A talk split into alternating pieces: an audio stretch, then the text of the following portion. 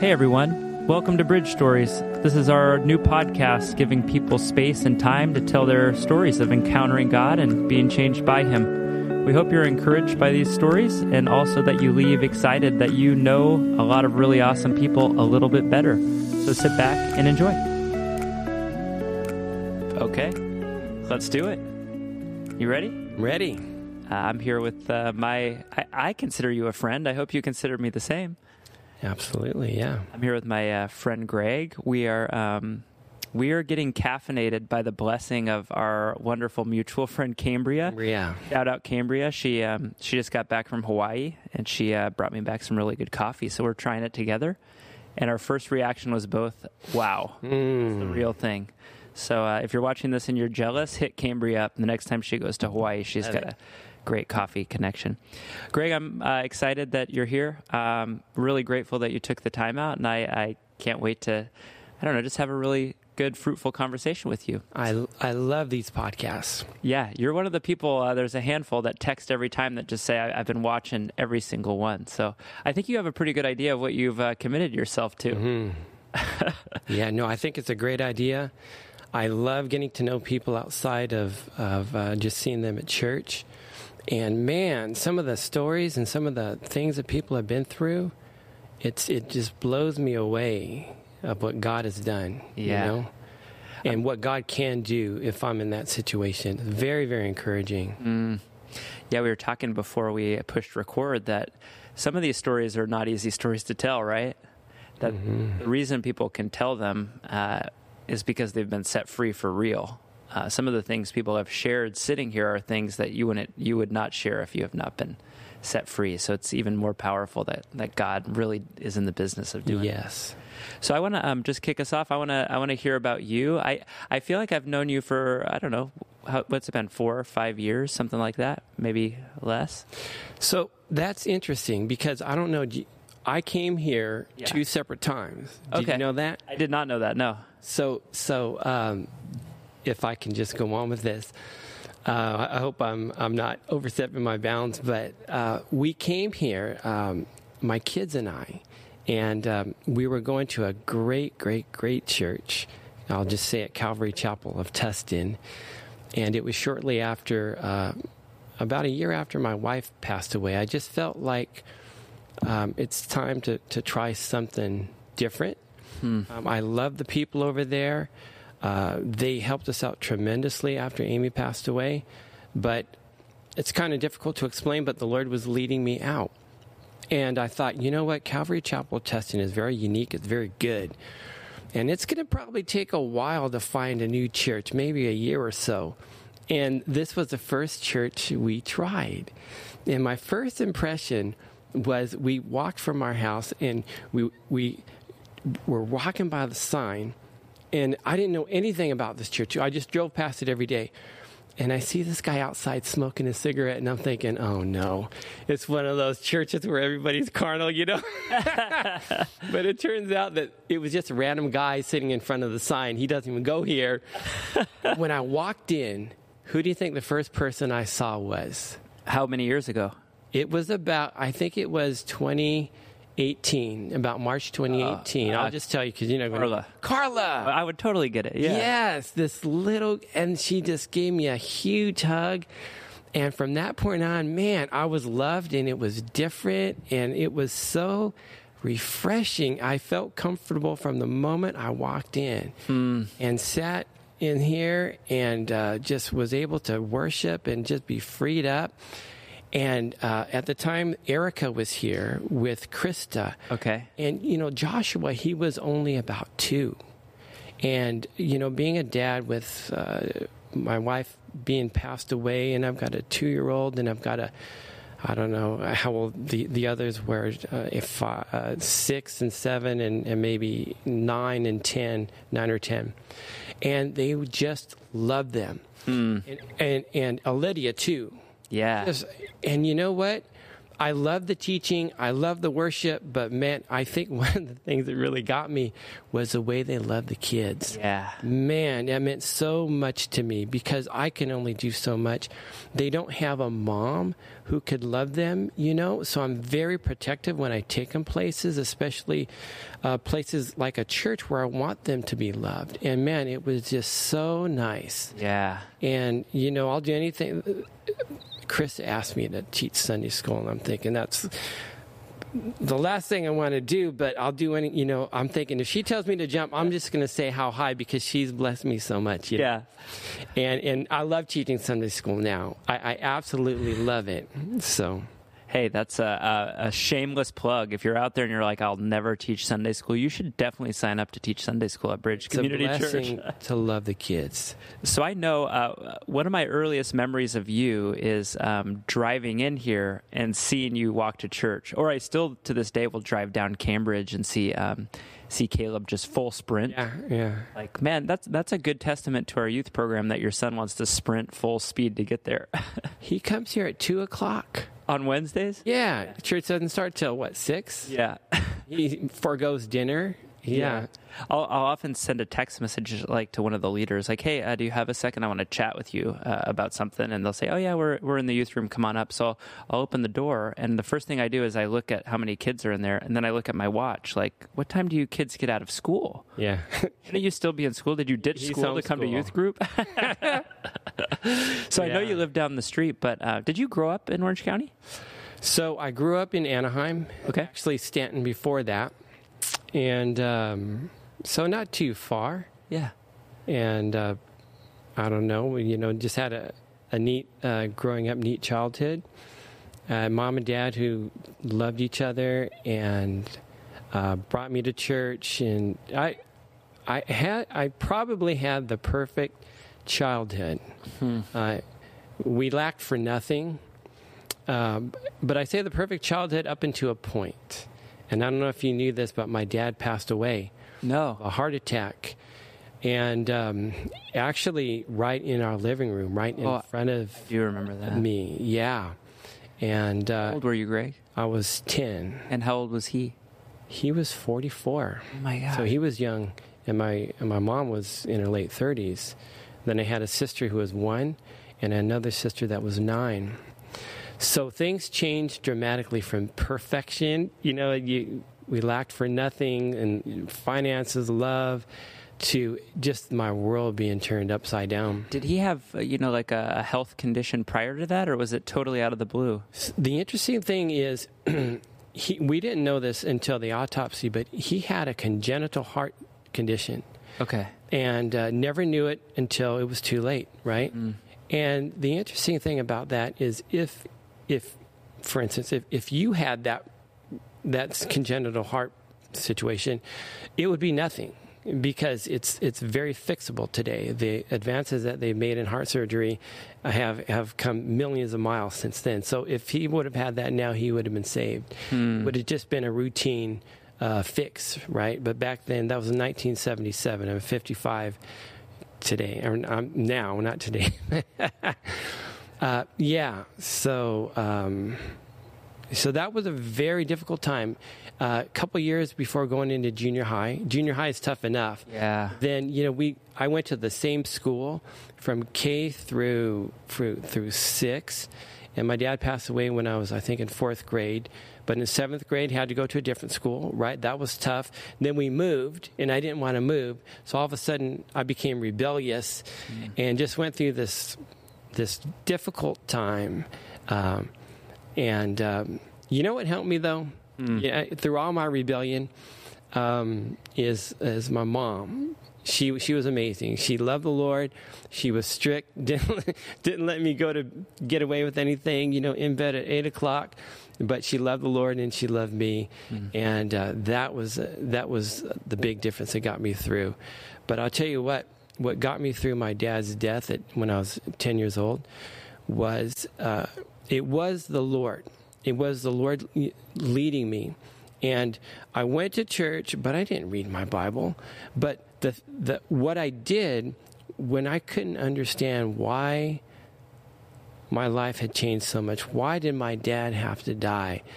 My mom had a book of Psalms. You know, back then they just printed the Psalms. And I'd open that up and I'd take about a minute or five minutes or seven minutes whenever I was feeling down.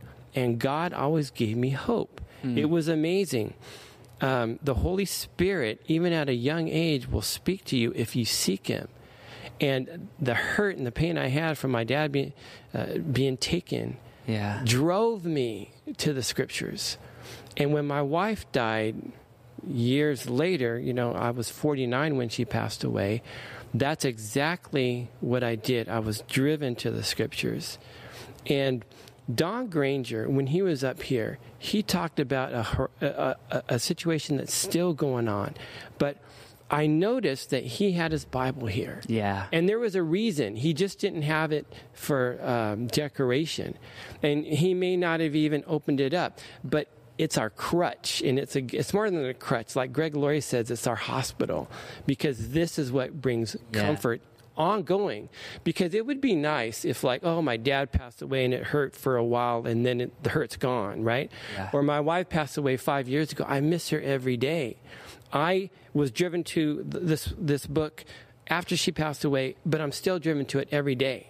Because i've got to do things that it, it's impossible how can i be a mom to kids really i hmm. can't but i can go to this word and he can he can fill me up with what I cannot do and enable me to do and give me hope because I can't do it all. But He brings resources, He brings people when I most need them. Yeah. Whatever it is finances, food, friends, whatever it is. Oh, and then there's the hurt that I feel for my kids because I hurt for me, but then I hurt for Caleb, Allison, Joshua. How, how, am I going to help that? Yeah. The Word of God shows me and gives me uh, a stability and a love and a power that I just don't have without this. Yeah. And if I neglect this, I, I can't do it. Yeah. You know, I, I became a Christian when I was a teenager, more or less. And um, I think for for worse, really. I, I, I, thought of the Bible as, you know, that's, you know, what the expert teaches up on the stage, and I'll listen to whatever. I didn't really read it. Mm-hmm. Uh, it wasn't until I was like a senior in high school. In fact, um, I remember for Christmas, I, I was like very bashful. Um, church was not like a big part of my family culture at all.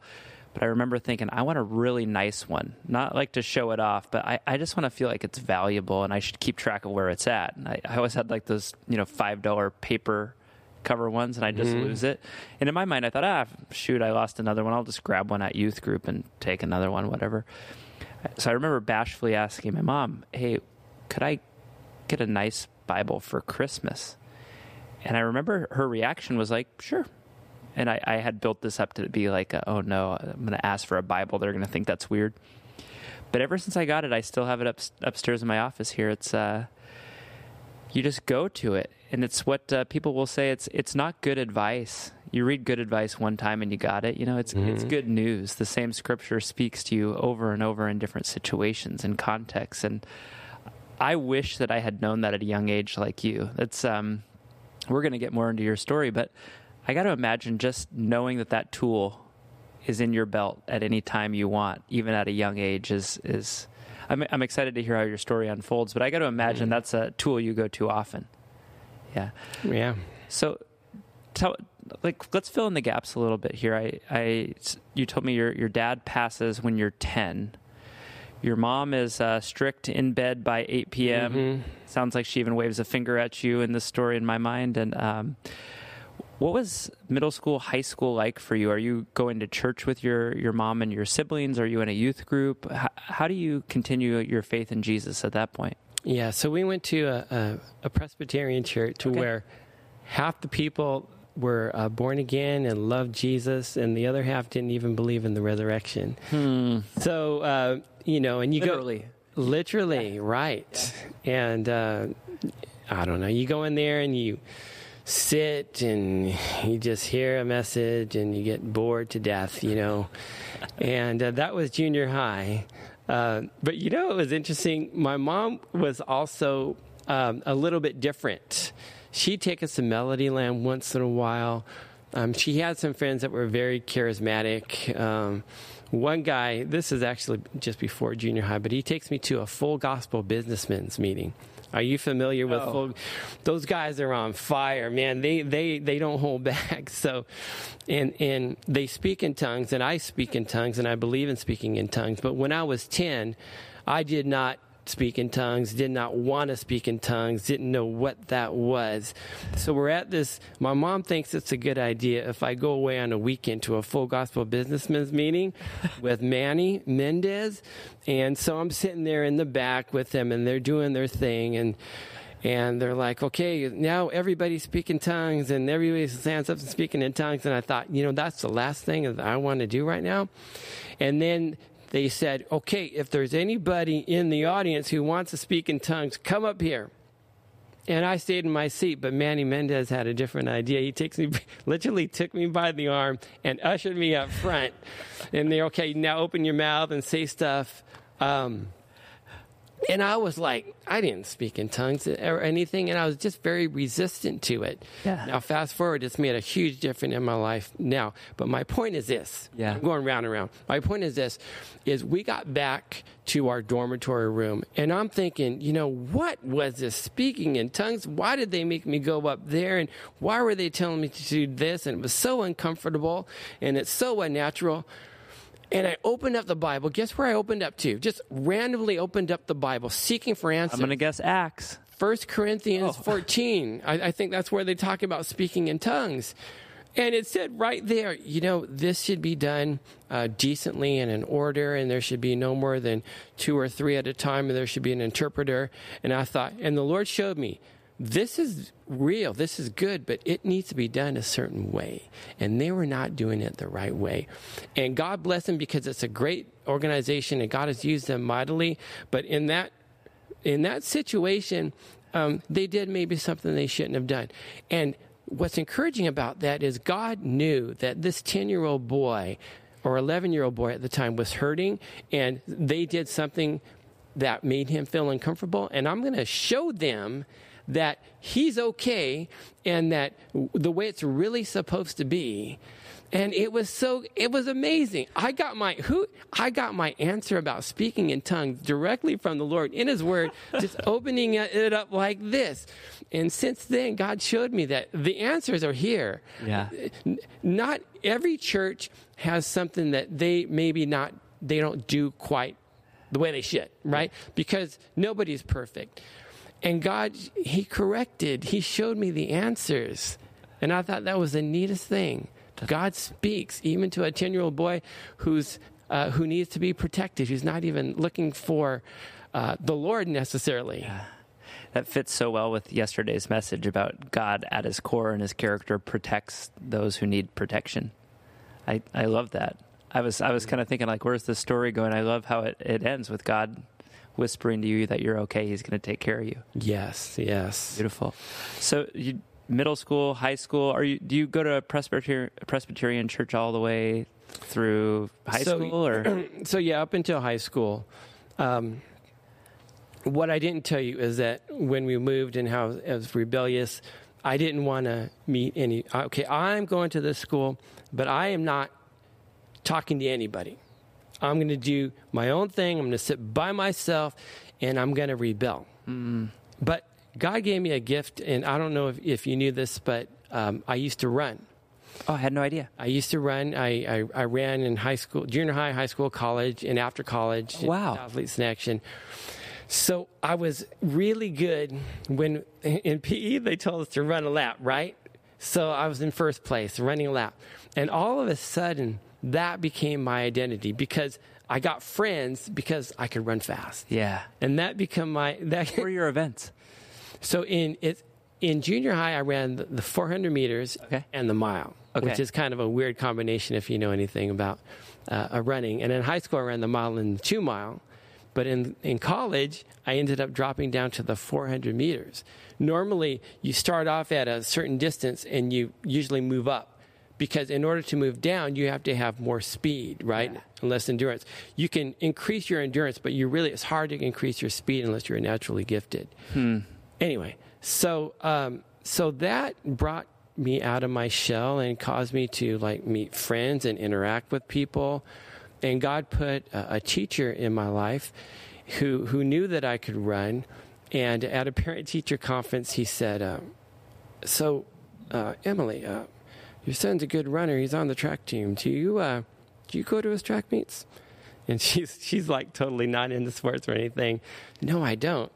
And he said, you know, that boy needs someone to to watch him run because he's really good. And he he needs you there. And she never missed a track meet. Uh, That's awesome. From, from junior high through college. Wow. Yeah. She, I went to UCSB, Okay. and uh, Outros. yeah, I, I went to community college, but I ended up at, at UCSB, and she'd go to my meets. And I remember one time there was a bunch of schools there, USC and so forth, and she she doesn't really understand anything about it. She just sees me running and clap, and she's like, "Go, Greg, go, go UCSB, go USC." Yeah, she, They were all blending right. UCLA, UC. She- She started rooting for UCSB, then ended up rooting for USC, who I was running against. Hmm. But uh, yeah, it's good. That's- the love of a, of a mother. That's hilarious. what did you? Uh, I mean, we could just skip high school if you want, but what did what did you study in college? I'm curious. Communication studies. Okay, However, you know, for the first two years, I didn't know what I was going to do. and you said that was in in junior college. Right, right. I went to a couple different junior colleges, but had no idea what I was going to do and didn't even care uh, because I I gave my life to the Lord when I was 18 Oh, years wow. old. And the way I picked a major, communications, was when I was 20 years old in 1987. I went on a summer missionary project to Seoul, South Korea, with a group called Athletes in Action. Oh, wow. And they're the athletic ministry of Campus Crusade for Christ. Mm-hmm. And uh, it it blew me away. It blew me away. Um, I went there after two years of junior college, and I didn't have uh, I didn't know what I was going to do. I I could only run for two years, and then you need to go on to a four year school. But I wasn't going on to a four year school. I was staying at the community college, and. Um, uh, all we did was wake up in the morning and run, and then spend the rest of the day talking to people about the Lord.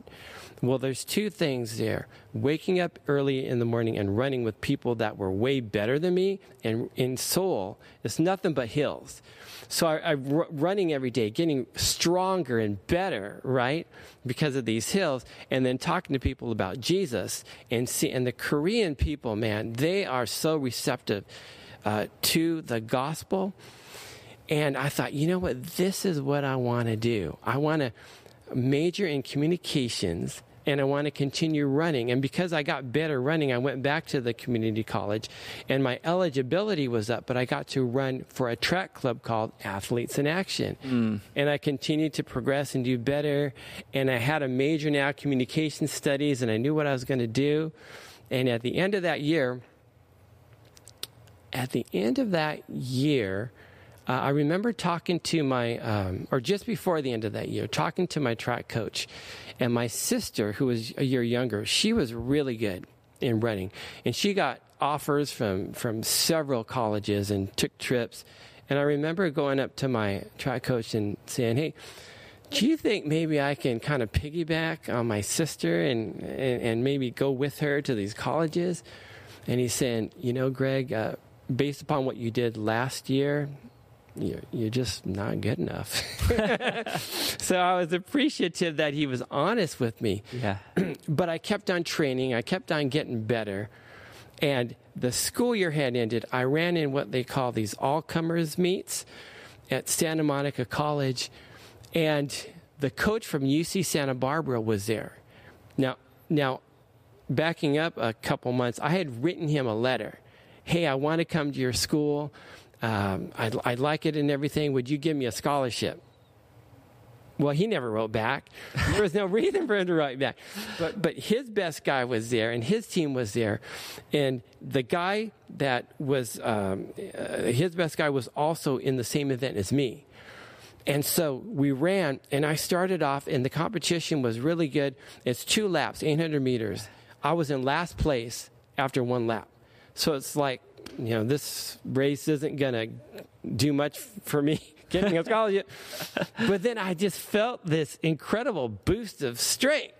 And, and I went from last to second to last, to third to last. And all of a sudden, the stand started roaring and I started running faster.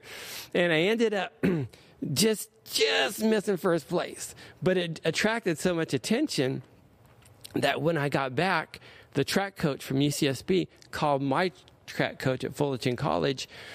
And I was out working out or something. Um, and when I came back from the workout, the, the the track coach from UC, from uh, Fullerton College said, "Hey, Greg." So and so from UCSB called, and um, he's interested in having you uh, come to a school, but he specifically said, I can't give Greg a scholarship, but I'll call him at home. so I was excited. I went home, and I, I, couldn't wait to receive this this this call. You know, maybe somehow I can raise the money to go there. So he calls, and he says, I saw you running. You had a lot of tenacity. I really liked what I saw. And instead of saying, but I can't offer you any money, he said, but I've got a full um, tuition scholarship to give you. Blew me away. How'd that happen? I don't know. An hour before that, he said he didn't have any money. And he, then he offers me a full scholarship. Wow. So it was, God is good. He is good. It, it doesn't matter where you are if he intends you to be someplace and you're faithful and just doing what he wants you to do, yeah. he provides. And then for the uh, other money, right? Tuition was paid for, but didn't have enough money to live there. My mom's saying, Gregory, because my name, she called me Gregory. Gregory, how I can't pay for you to go to college, and I just said, Mom, don't worry, God will provide.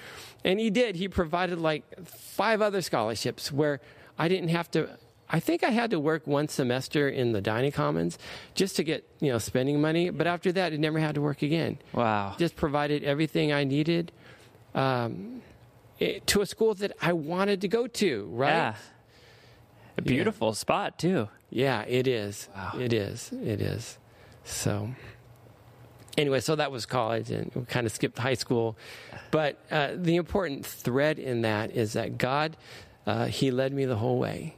He I, I love that in in real time. You know, so often people look back in retrospect and see, oh, God was there. I love that in your story, you're you're recognizing God is there the whole time.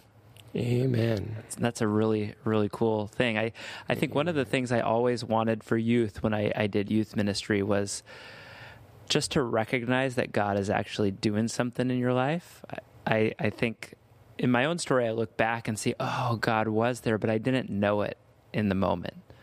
Uh, I, I think I would have, you know, been spared a lot of, you know, heartache and, and difficult times had I known. So I, I, love that you knew that all, all, all along the way. Um, so you finished college. You're doing, I'm sorry, athletes in action. Is that what mm-hmm. it's called? And uh, where does life take you from there? Well, if I go back, I want to say something about youth youth ministers, oh, please, yeah, pastors, because they play a, a very special role in my life. Uh, youth pastors, they have a gift of being able to take a kid who is is is portraying that he doesn't want to be bothered, doesn't want to get to know each other, anybody's kind of cool and to himself, but those kids are really hurting, mm-hmm. and very few people can can see past that. But I know you do. I've seen you do that with Caleb, and um, my youth pastor did that with me. I remember when I graduated, he, he, and his wife knock on the door and they say, "Hey, congratulations! Here's a Bible." And I'm like, "Great," you know. But but he he outlined this verse, uh, Jeremiah uh, 17. My anyway, for for I know the thoughts that I think towards you, thoughts to give you a future and a hope. Oh yeah. Uh, thoughts of not of good of evil, but to give you a future and a hope. And after high school, I didn't know what I was going to do, mm. but that verse made sense to me. I'd never seen it before. Wow, a future and a hope. I know the thoughts that I have towards you. And uh, I ended up at going to this uh, Campus Crusade slash Youth for Christ conference in Washington, D.C. And God provided the money to go. Um, and I went, and uh, it blew me away it blew me away because I saw other kids that were interested in knowing the Lord. We went witnessing, but but and just before that, just before that, I went to a Billy Graham crusade. Wow. in 1985. And I took my friend because that's what you're supposed to do. Grow up in the church, and Billy Graham comes. You, you you go and you take a friend, right? Who doesn't know the Lord? Well, I went, and man, he was talking about the prodigal son, and I and I thought, you know what? Uh, Jesus died for me. And I mean, I knew it in words, right? But I didn't know it like that actually means something very deep. He shed his blood for me. So my non Christian friend watched his Christian friend, me, go down on the field and humble myself and say, Look, I've been going to church my whole life. And I, I actually believe that if I died, i would be saved, but I don't believe I'm living for you, Jesus. Hmm. And that transformed my life right then and there. That came shortly after getting this Bible. This was when you were 18 years old. This was when I was 18. And then I I'm like, well, I got a Bible now. I'm going to read it, and it started. It started making sense. Wow! It started making sense because I, I surrendered. God, I, I, don't care what people. I was really concerned about what are people going to think about me if I mention Jesus, you hmm. know, or now I believe, but I'm going to believe in quietly in my own way, and I'm not going to associate with those people that are, you know, always carrying their Bibles everywhere. Then I became one of those people. like this book became exciting to me, and then the Washington D.C. thing came, and where oh, there's other people like me, and and and then I went to college. God God opened up the door. My track coach in high school called and said, "Hey, I have." I, I, have called the coach of, over at Long Beach City College, and I've set up a meeting for you to go down there. Like that came out of the blue after the school year was even over. Awesome. So I go down there, and growing up, we, we never went out to, to, to lunch or dinner or anything, very rarely. He takes me out to lunch, and I'm thinking, this is great. You know, I'm eating food. He says, please come to my school. And, and that school actually won the state championship and was actually voted by Track and Field News magazine as the best uh, uh, collegiate junior college track and field team ever assembled. Wow. That came out of the blue. That was the Lord. I was on the same team with with an Olympian from Bermuda who ran against Carl Lewis in the 100 meters in the 1984 Olympics. And it's just like, whoa. God did have plans for me, and they were big plans. That's awesome. I, I, didn't do anything to make that happen. Yeah, just walked Absolutely nothing, yes. Yeah. It could be exciting if you surrender to the Lord and, and allow Him to, and just be faithful yeah. I, I, love that it's coming out just like even in your animation is following God is fun. Yes. You know, it's, um, I felt like uh, about a year and a half, two years ago, I was kind of pursuing like, okay, I, I kind of have like a big level calling for my life, but like, God, what is, is there more specific? And I felt like God told me, uh, make sure people know that the Bible is fun.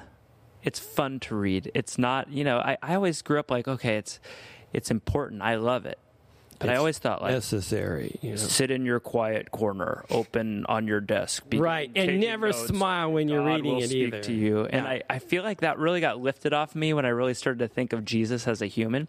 Yeah, um, it was like mm-hmm. middle of college, and someone said.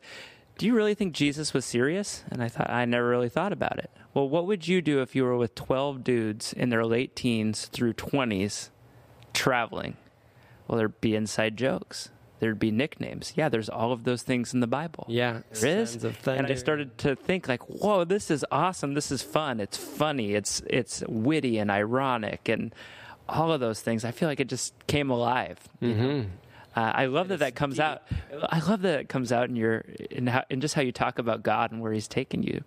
Uh, through, I mean, at this point in your story, you're at you know graduating from college, but uh, speak speak to the post college. I, I, know that you um, are probably aware that we have a, a growing group of young adults kind of uh, yeah. assembling here at Bridge. Just had a, a, cool worship night last night. I I think at Pastor Danny's house. Um, and I think there's a lot of people. They're they're kind of you know post college or in that mid twenties and kind of figuring life out. What was that like for you?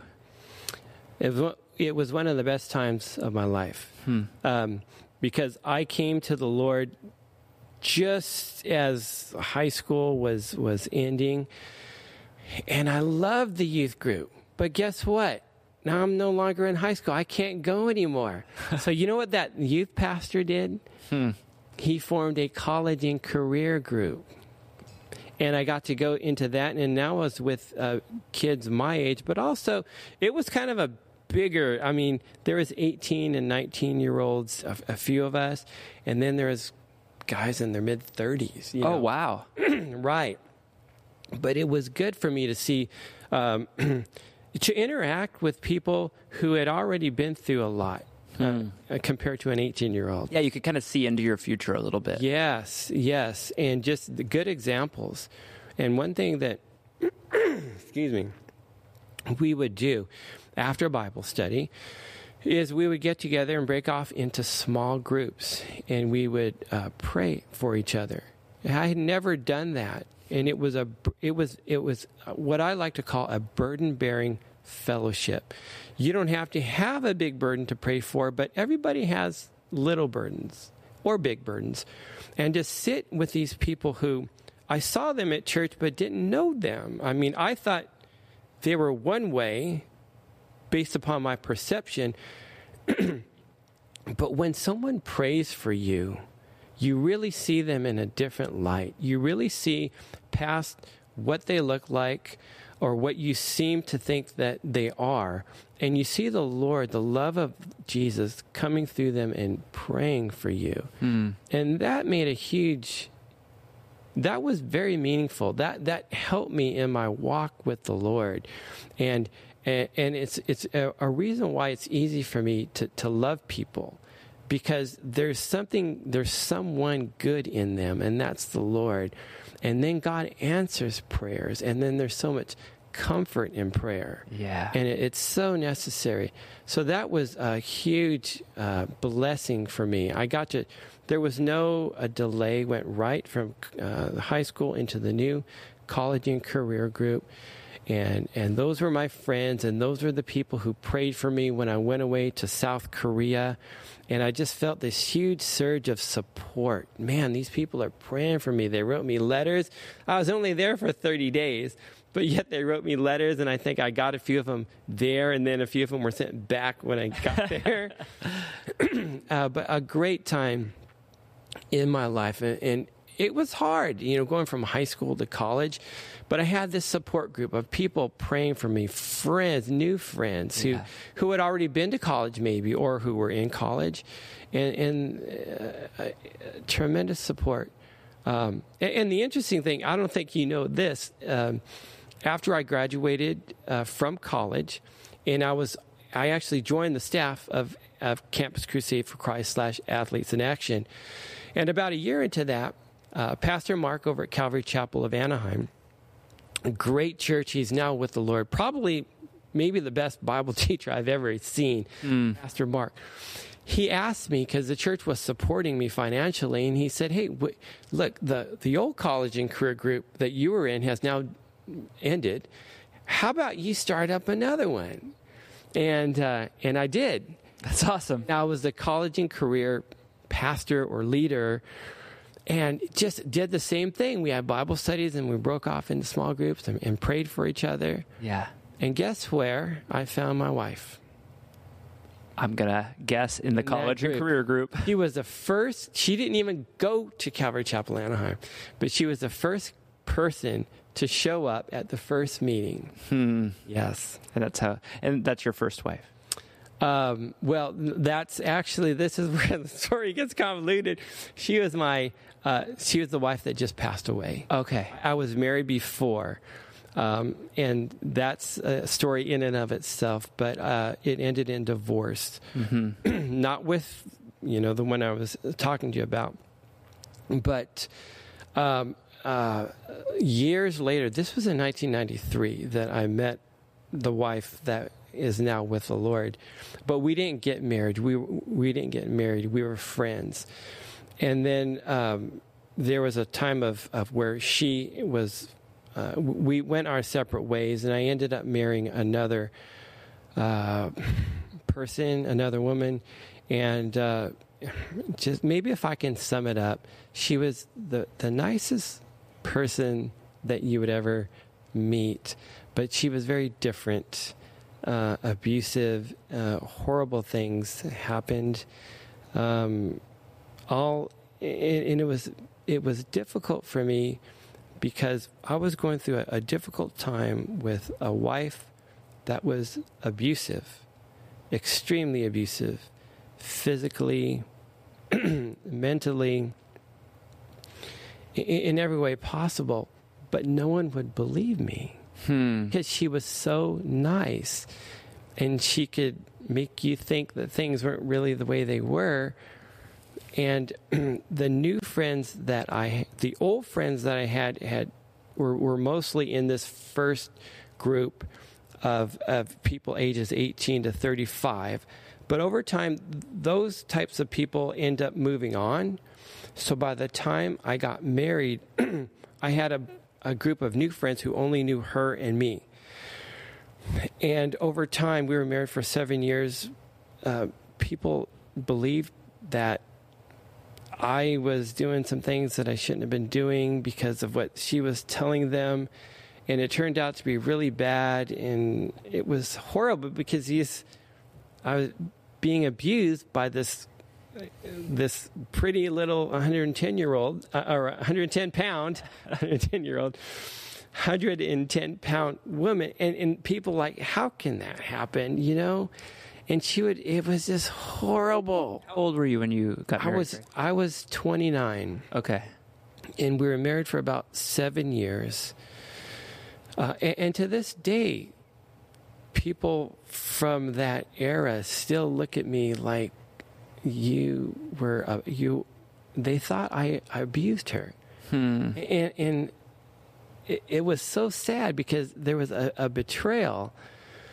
And and she can't you know sit here and give you her perspective on it but the people who knew me best stood by me. Hmm.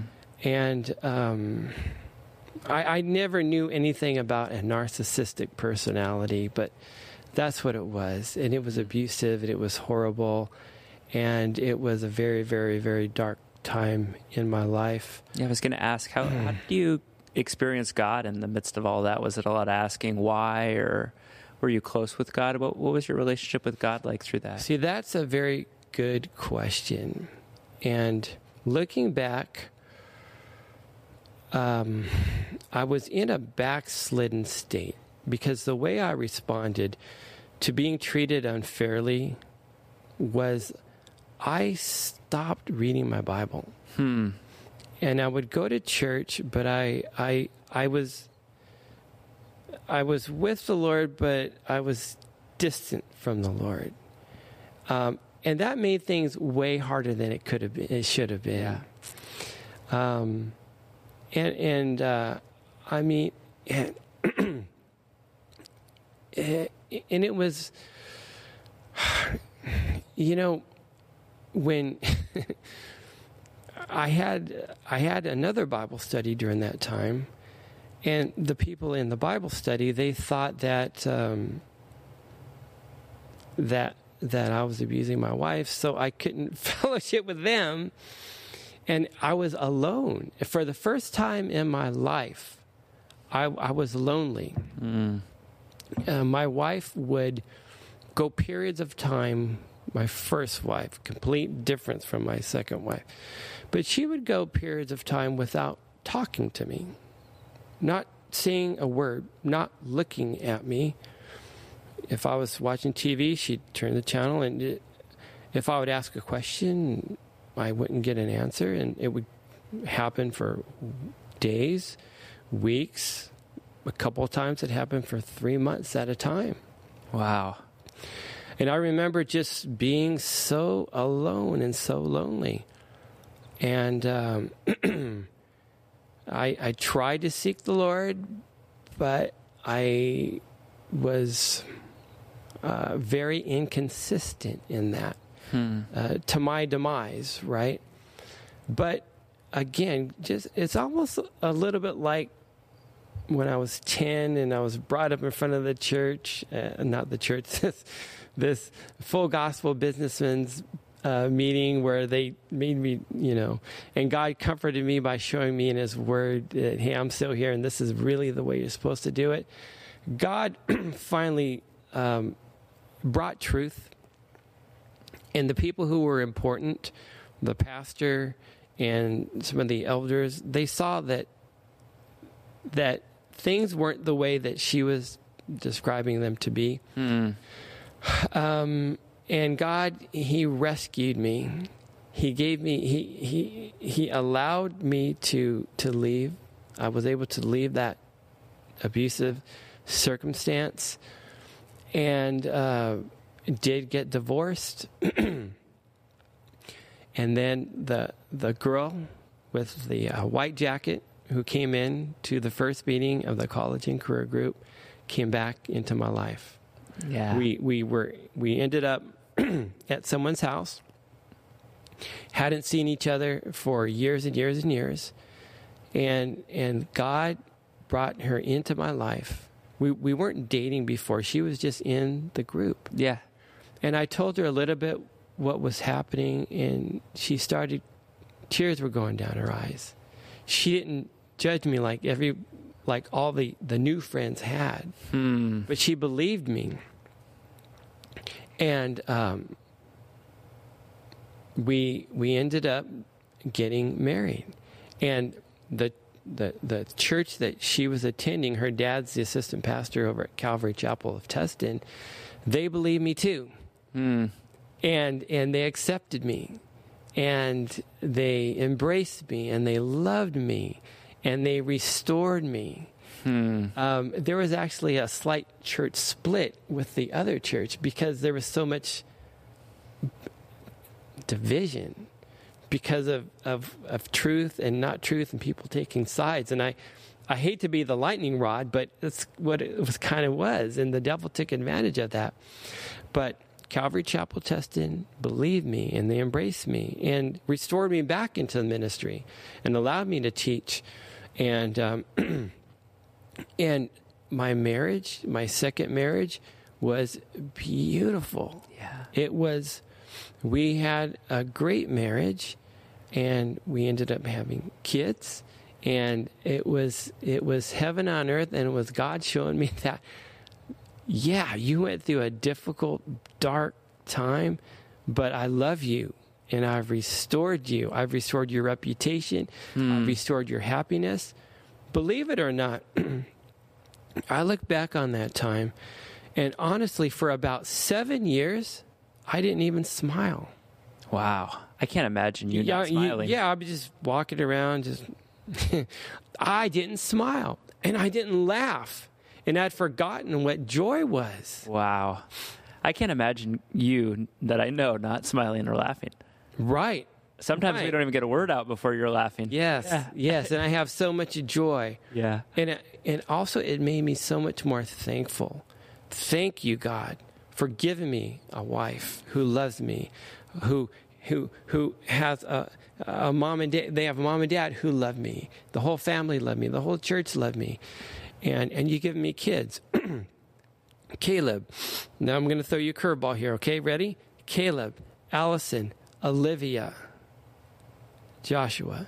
Now you haven't heard about Olivia. No one in this, probably who's listening has heard of Olivia, but Olivia was our third child.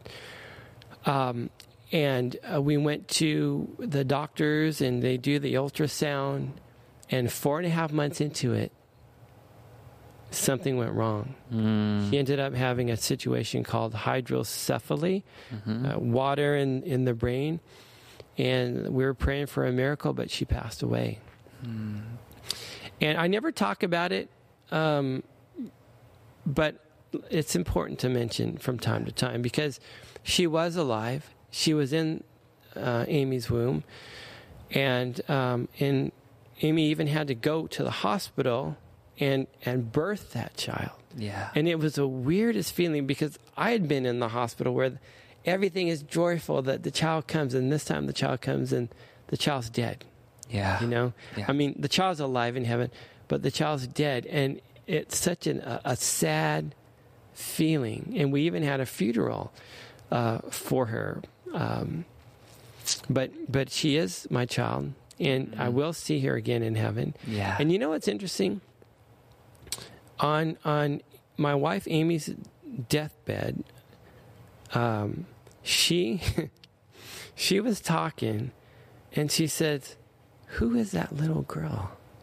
At the end, that little girl was with another person, uh, maybe an angel, but there was this little girl, and when when my wife lost Olivia, it was sad, and I remember coming home from the hospital weeping with with my uh, mother-in-law and my father-in-law. And then after that, I started getting better. I started feeling better. And I, I was able to, like Don Granger, he mentioned, we're able to compartmentalize things. But my wife hurt. And I don't think she ever really got over that because it is such a painful thing. And uh, nobody talks about miscarriages until you have one. And then people come out of the woodwork and they say, you know what? I'm praying for you because that happened to me too. That's, and I know what you're going through. That's, that's our experience for sure. I, I don't know if you knew that, but we, we shared that here at the church. Um, our, our first, our first child. Yeah. And it, you know, it was one of those isolating moments where it was, you know, do you talk about it? Do you not? And I was always blown away because the second you talk about it, other people start looking around and then they do the, me too. Mm-hmm. And you like, where were you when we needed you most? Nobody was was talking about these things. Mm-hmm. Um, and you suffer in silence, in, yeah. in a sense. Yeah, but I, I, I relate to what you're saying. There's a, a, grief period, and then I, I think just how we're wired, the ability to kind of compartmentalize, where you know, just weighs heavy, just weighs heavy in a home, especially on, on my wife for for a long, long yes. time. Um, we actually ended up going to, to counseling to kind of work through some of those Good. those things. Um, you know, but those are those are really difficult times. I had no idea. Mm-hmm. When you were saying that, uh, we'll get there in a second. Uh, when you were saying Amy was on her deathbed and she saw a little girl and with with a man that you couldn't see, I, I immediately thought of your dad. Mm. That maybe they were holding hands. Hmm. So I, I don't want to cut off this story. Um, I don't know if you're you're done telling it, but I'd, I'd love for you just to walk through. You you have three kids uh, that are still with us. Right. That are, um, man, they're just they're all different, aren't they? And they are uh, they are hilarious. Your youngest son just cracks me up mm-hmm. so much. I just think he's Joshua. Yeah, Joshua. But but talk us through uh, having having those kids and um, you know what ends up uh, transpiring in your home with, with Amy getting ill and, and all those things? So, hmm. The kids are, I, I don't want to say I think, I know. They're just the greatest blessings. Uh, they're different. Allison reminds me of mommy. Hmm. Um, she she is very attuned to how I'm feeling. If I'm uh, upset, the boys won't notice it, but Allison, Daddy, are you upset? No, Daddy, you're upset. she has that special. She reminds me so much of her mommy, and it's so good to have her. um, gosh, uh, you know, Joshua, he was only he, he was only a, a, year old when when uh, when mommy passed away, and Caleb he, he's a trooper man. He was eight, and I, there's a story I want to tell about Caleb. Um, and, and it'll just touch your heart. He at the funeral, the funeral was held the same place where Pastor John's funeral was mm-hmm. Calvary Chapel of Tustin. And Pastor Danny met my uh, father in law and they arranged it and they had it. The place was packed. I don't know if you've ever been. It, it, it was, was, big. Yeah. It, it was packed with, with Amy's funeral. and Caleb, being eight years old, he tugged on me. He says, Daddy, it was during the time when you can go up and you can talk and, and I didn't have anything to say. I was, I, I, I was just in a different place, and, and Caleb said, "Daddy, let's go up." He goes up there in a in front of a packed church. And this eight year old boy who just lost his mommy, and this is what he said he says, Everything is going to be okay. Hmm. Wow. He just lost his mom. And he had the faith and, and, and, and something in him that he, even though he was hurting, he saw that other people were hurting. Yeah. And he wanted to comfort them. An eight year old boy. Wow. Don't worry. Everything is going to be okay. Wow. And there wasn't a dry eye in that in that sanctuary. He, the, the boy has he's got a special gift uh, that you you just can't develop. I mean, it's something that God put in him. He's aware and he's concerned about people, and he has a trust in the Lord. Yeah. Yeah. I, I think I, I don't know if I wrote you a note or just mentioned this to you. I remember that. Right. It was probably, a, it was pre COVID now that that's how we mark everything. Right. We were having a worship night here. And I think I was back doing the slides here in the, the AV booth, and um, the kids were here in the sanctuary, and you know it's just worship. And I remember you were worshiping; you just had kind of your hands up, just quietly worshiping. And I, I could see Caleb; he had his arms crossed, not like in a defiant way, but he was kind of taking it all in, looking at everything. Then, as clear as day, I, I can remember he turns and he just looks at you, and you're just worshiping, and he's looking at you and looking at you and looking at you. And then he faces forward and i see both of his hands go up. He just he just wanted whatever's going on with dad right now i want to i want a piece of that. And i remember thinking the kid's not even in middle school yet and he's just throwing himself before god i i i will always remember that that was Hmm. that was wonderful. So, I, I think, Greg, I know that there's a, a risk sometimes because people have heard your testimony before, but I, I know many who are going to watch and listen will not be familiar with it. So, um, what what happened with Amy? She had breast cancer. um, you don't expect that. Um, she had a lump on her breast, and um, she went. She went to the doctor, and I remember getting a phone call from the doctor. And I was sitting on the couch, surrounded by my three kids, you know, and uh, I'm sorry, not three kids, uh, two kids, because Joshua was my wife was eight months pregnant with Joshua when she was diagnosed with cancer. Oh, I had no eight idea. months pregnant. Allison was four. Um, Caleb was seven. And I remember receiving that phone call. Your wife has cancer. Man.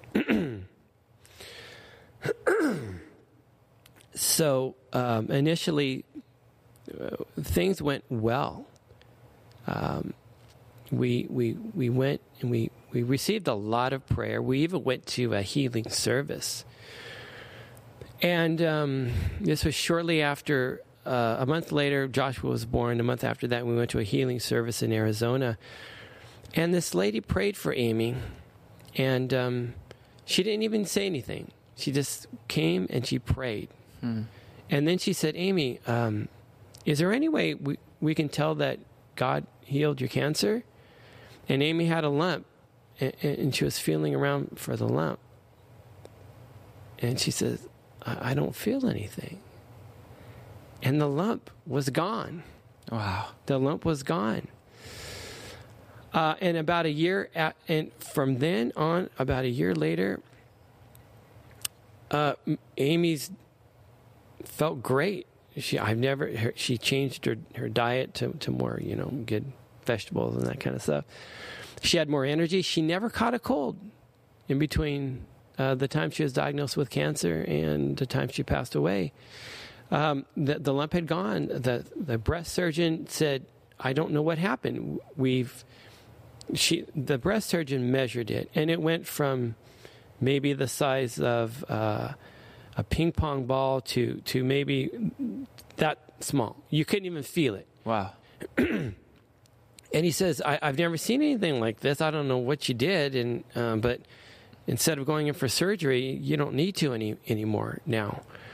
And just keep doing what you're doing. And for a year later, things went excellent. They were really good. And uh, we started thinking of cancer, and this is nothing, you know. But then the cancer did come back, and um, we noticed it on her birthday in October. And by the time she passed away, was two months later. Wow. Christmas Eve. Yeah, I remember. Christmas that. Eve, just as it was getting dark. And um, yeah, so she was on hospice uh, for a month before that, and that was difficult because when she was on hospice, the bed was in the living room. Uh, much of that time, the kids were at at uh, Grammy and Grandpa's house because Joshua, he, you know, he'd pull out the plug and, of oxygen, and it's it, it was better. Mm-hmm. And um, we we we brought them back in uh, a couple days before she passed away. And one of the hardest things I've ever had to do was sit down and talk to my kids and, and tell them it looks like mommy's gonna pass away and they'd only seen they they knew mommy had cancer, but like mommy was doing great, you yeah. know. And then for it to come on all of a sudden, it was a big shock. Obviously, um, Caleb really he took it hard, but he took it well. And what I mean by that is, uh, Caleb was grieving in the way that maybe one should um, you're you're hurting and you're crying and you have no uh, you don't care what people think you just mm. you let it all out and he hurt for a long time and up until about maybe six months ago um, I would be awakened at night uh, with at least one of the kids crying mm-hmm. at night uh, because they miss mommy you yeah. know um, Allison probably had uh, a more intimate relationship with mommy than anybody had because she was the only daughter. Yeah. There's a special connection there. And after Amy passed away, Allison took it differently. Uh, oh, I'm okay. I'm not sad. And in reality, she was being destroyed inside. Yeah. And it would come out occasionally um, I would have I I need a break, and someone from the church would come over and babysit, and she would just look at them and she would say, "You're not my mommy." And she would yell at them, little sweet Allison. This rage would come out yeah. times. And it wasn't her fault, but she didn't know how to how does a five and a half year old deal with her mommy being gone? Yeah. All of a sudden. And then uh, about a year into it, she just just broke down and was just crying at dinner one night and just sobbing uncontrollably. And it was the best thing that could have happened to her because she released all of that burden. Mm. And and now we we make it a, a practice. If we miss mommy, we're going to cry. Yeah. And we're going to because it's a very sad thing. You can gloss over it and and only see part of it. Mommy's in heaven. Mommy's not suffering. We're going to see mommy again, and we do talk about that. But yeah. there's another very practical part. There's a spiritual, which is true, and there's there's a practical, which is true, and they both they intertwine. They go together. and the practical is we hurt, and we miss mommy every day. Yeah and and we need mommy, but mommy's not here, so we need to rely upon the Lord. But we're still going to talk about mommy. We're not going to pretend mommy mm. doesn't exist, and we're going to thank God for mommy. And every night, I pray with the kids. I put them down. The boys have their own room. I pray with them. Allison has her own room. I pray with them. and we always say, God, thank you for mommy and daddy and then other people. But we always talk about mommy. We always thank God for mommy because God isn't the God of the dead, He's the God of the living, and yeah. mommy is alive. Yeah. And that is very true. One day we're going to see her again. And I, I have a personal um, belief that the greater the tragedy, the greater the joy will be at the end. There, there's mm. joy, extreme joy, is always connected with some sort of tragedy. Wow, that's you can't separate those. You can experience a tragedy, but don't stop there. Look towards the joy. Yeah. but don't overlook the fact that it hurts. Yeah. And we don't have some of the things that other kids have, you know? they don't have a mommy to go back to. But you know what? God always provides. Um, uh, mommy's mom lives about seven minutes away from here. Mommy's sister lives with Grammy, and they have been. They, though they can't replace Amy, they have been substitutes, very good substitutes for mm-hmm. mommy. And they spend time with Amy and Joshua and Caleb. And I am blessed. I am blessed to have uh, a mother and a father in law and a sister in law who love Jesus with all their hearts and they love those kids and they've been so good to them. Yeah. And that is something only God can give. I couldn't have done that, you know. Yeah. So and we're blessed because some people they they don't have that either maybe their in-laws, you know, don't know the Lord or maybe they're they know the Lord but they're not they're far away but they've loved those kids, and God has provided for them. Mm. I thank you for that. I love how you're describing just the grief process. I, I think when you start thinking about your children growing into adulthood, I think one of the the long-standing gifts that you're giving them is to let let the hurt hurt. Mm-hmm. Yes. I, I, even think of my own life and thinking about you know so often some of the the griefs, big and small, were done privately and quietly and they were bottled up, you know, and, and there was never a really profound example of we're going to talk about seeing mommy in heaven, but when you're sad, we're going to pause and we're going to cry. I, mm-hmm. I think, I think, man, there, there's a gift awaiting those kids just in maturity and emotional ability to, to process for the rest of their lives because of what you've done for them. It's really, really awesome and um, to be able to identify with, with, other people who hurt too.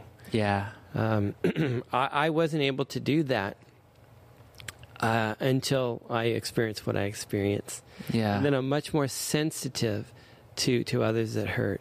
Um, uh, Doug and Martha, um, uh, Connie, I, I just I, I, I weep for them yeah. I just I feel something.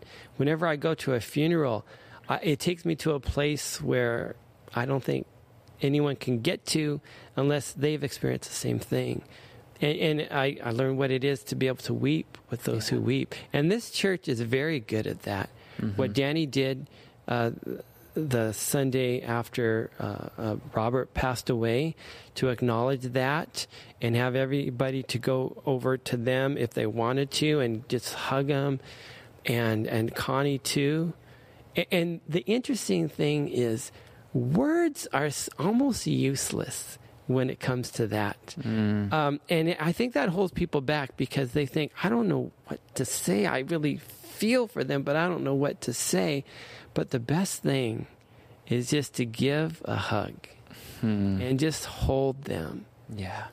And just show them that you you are praying for them, but but you love them. Hmm. That speaks volumes. I think that's tremendous wisdom for people who are going to hear this coming from someone who's experienced great loss. I know for certain I've had that feeling cross my mind. I don't know what to say. Mm-hmm. Um, and I love how you said that you don't you don't really need to say anything. There's nothing you're going to say that's going to change anything, but just your your presence. And um, many times you shouldn't say anything. Hmm. Just like you said, your presence. Yeah. Wow. Yeah.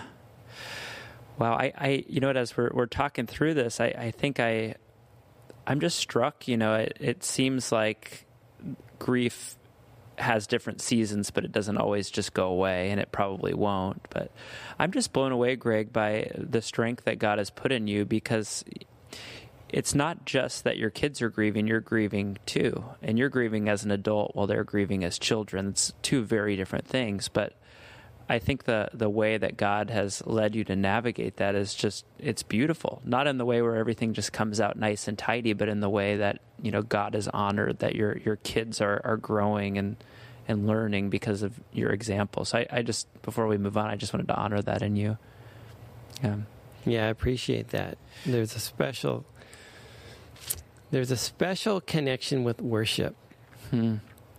And there's a in my life in grieving. I sit there next to Wanda in the third row. that's that's Greg's spot. If you show up before him, don't sit there. And uh, there's a reason I do that. Uh, I, I like sitting there because if you notice, amongst those beautiful women who have lived life, uh, many of them um, have lost husbands. Yeah. Um,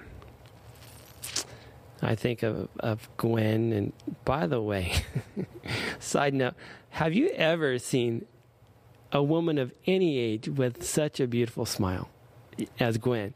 It's, it's amazing. But they've been through hurt. And I like sitting there because I belong. There, it's it's almost an exclusive set of, of people who have been through such hurt that we don't even have to really talk about it. Once in a while, we mention it, something here and there, but we don't even have to talk. I, I can, this is weird because I never was able to understand this, but it's true. I can see it in their eyes and they can see it in my eyes and they can, I can feel their compassion towards me, mm. and it's a beautiful thing. Uh, but but worship has been so comforting to me. Prior to Amy passing away, I didn't raise my hands in church. But now I raise my hands and I just release everything, and I I realize that um, that's what Amy's doing. She's worshiping the Lord. Hmm. I think of the founder of this church, Noel. I think of John sometimes when I'm worshiping, I think, you know what? They're not here, but I can almost, I can almost envision what it was like when they were here and standing and probably worshiping the Lord because now that's what they're doing in heaven. And I'm, what I'm doing now, I'm sharing in the same activity as what they're doing in heaven. And it's such a beautiful thing that I can engage with the saints who have gone before us mm-hmm. and worship the Lord and it's such a source of strength and encouragement and and and comfort and it reminds me that it's only a matter of time. God will take care of everything. It's going to be difficult, but He takes care of things, maybe not in our timing. But there will come a day when I will enter in and I will join them. And I have a, a personal promise from the Lord. And I, I don't want to be extra biblical, but when I was in elementary school, before my dad passed away, we lived in a cul-de-sac. He would uh, sometimes work from home, and I would run, uh, come around the corner, and I would see him at the end of the cul-de-sac, and I would just take off running. It's probably what made me so fast. I'd run and I'd just jump into his arms. And when I enter heaven, I think, and Amy, my wife, she wasn't a fast runner but she is now. So when I, I, I, I made the Lord promise me that when I enter into heaven, Amy and I are going to run together faster than ever into the arms of the Lord. And my dad's going to join us. And we're all going to run together. And, and, uh, anyway, it's just, a, a we're, it's going to be, what a joyful day that will be. Yeah. What a joyful day that will be. Wow. Wow. Man, it's it's a lot of a lot of things to to consider and and think about. But I I'm kind of blown away, Greg, in just this short amount of time. Just just how much like conversational wisdom that you carry. I think um, one of my experiences and my my feeling for for you is you're not shy about sharing it if people ask. Um, I have this this memory of you. I, I remember it was a midweek and I hadn't seen you for a little while and I saw you and you were looking down at something, and that was when I realized you have your note cards uh, because you're a Bible memorizer. Oh, right, right, right. And you know, I um, probably this. You're just memorizing Rom- scriptures. Romans eight, yeah.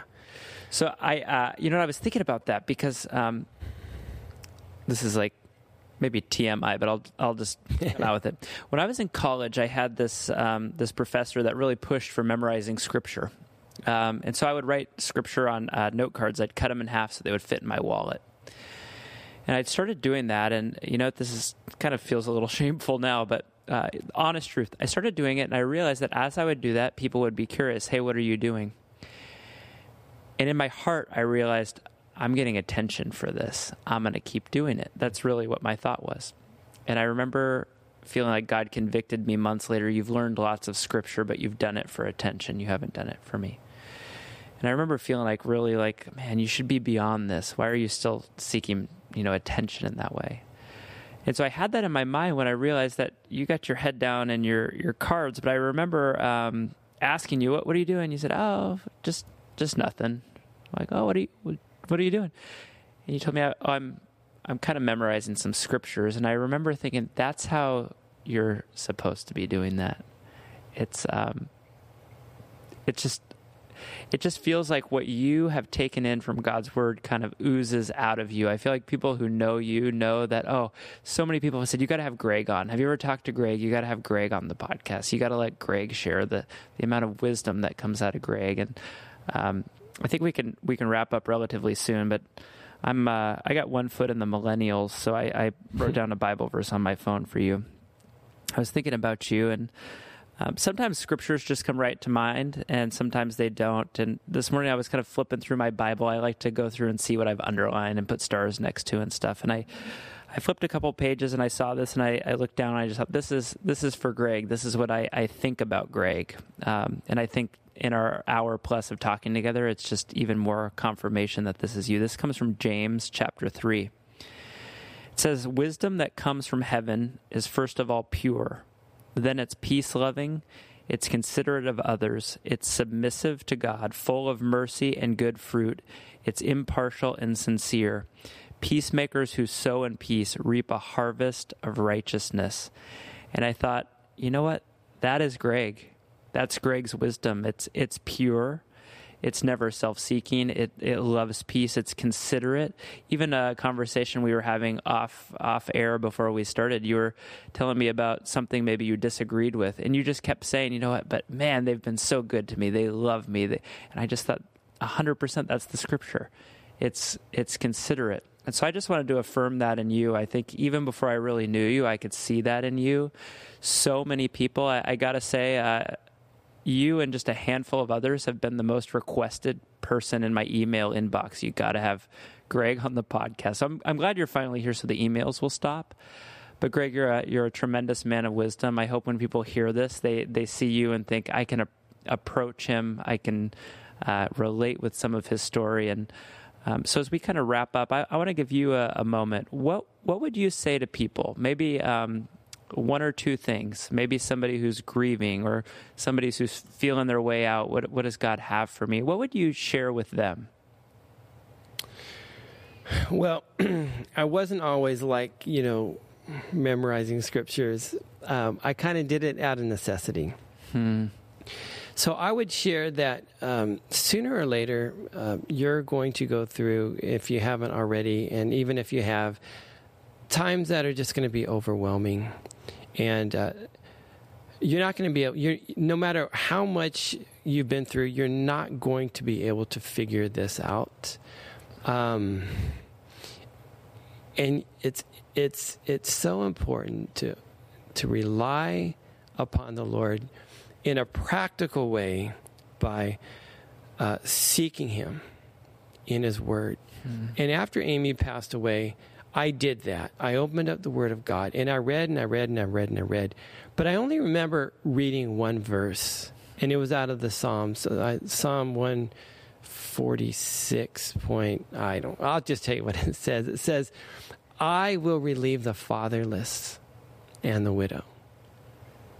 And that promise strengthened me daily because I couldn't remember anything else that I read. And I read and I read and I read. But I remembered I will relieve the fatherless and the widow. And then I looked back and I was fatherless when I was 10. I was a widow when I was 49. So that just seeking him and he'll give you something. And then when he does, rely upon it, highlight it, go back to it, and start with that and don't let go of it. And the other thing is this, and it kind of it actually relates to Colton when he came running in here one day while I was preaching. Right. I had a similar thing with Caleb, but anyway, the, the commonality is is is is this: is Colton came in here because he was afraid and he was looking for his mommy, mommy, mommy, mommy, and kids they will reject inferior love. Anything that is inferior to the love of God, we should reject too. Um, the story with Caleb, he was, when he was about two years old, he was fascinated with foosball. Pop, pop, pop. And he, he was getting too close to those bars. And I said, Caleb, get away from there. And uh, he wouldn't. So I finally had to remove him, set him on my lap. Well, long story short, he ends up going back and getting popped in the head with one of those bars. And it was a room full of, it, it was like during a party. And he starts screaming, and women from all over the room came running to him, and they started screaming, and one picked him up. And it was the neatest thing. He looked at her and he says, I want my daddy. Mm and just like Colton, mommy. Yeah. And that's what we need to do in whatever situation we find ourselves. Reject anything else because anything else is inferior to the love that the Lord has for us. Wow. And that'll get you through anything. Wow. I want Jesus. Wow. I, I can't imagine um, just a better way to end. I think um, I know you well enough. You're a, a great, friendly guy. I think you're probably going to meet some really awesome people that are going to approach you. I'm I'm excited to hear um, what conversations and friendships kind of kind of grow out of of this podcast together. So we'll sign off. I just want to thank you again. Thanks for setting aside the time right in the middle of of your day. Um, thanks for praying over me before we started. It was great to pray together, and um, I just really enjoyed our time. And I, am really looking forward to how God uses your testimony to encourage and uplift a lot of a lot of people who are in need. Amen. Amen. Thank you. Thanks, Greg. We'll sign off.